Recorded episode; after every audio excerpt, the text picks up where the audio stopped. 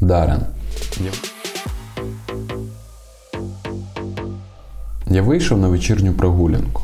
Свіже повітря допомагає мені дихати. Я завжди любив гуляти на свіжому повітрі, але чомусь так рідко робив це. Не було часу.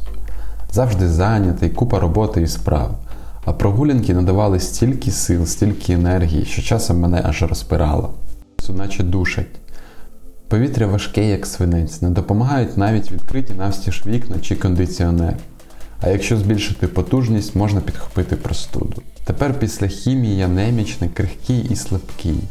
Якби я був більш романтичнішим, я б порівняв би себе з метеликом, який живе один день, або з кульбабкою, яка розлітається при найменшому вітрі.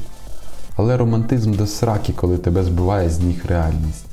Тепер я більше схожий на сумний шмат гівна, якому ще потрібно якось дихати. Близькі і друзі жаліють мене, а я ненавиджу себе. Я почуваюся так, наче мені вже років 120. Все болить і ломить, а головне немає сил.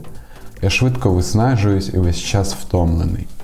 Я пішов в невеличкий парк поруч з домом. Парк був на височині, а я сидів на високій лавці.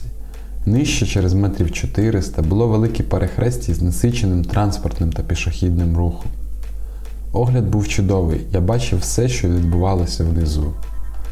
Тепер це все, що я можу робити спостерігати, але не брати участь.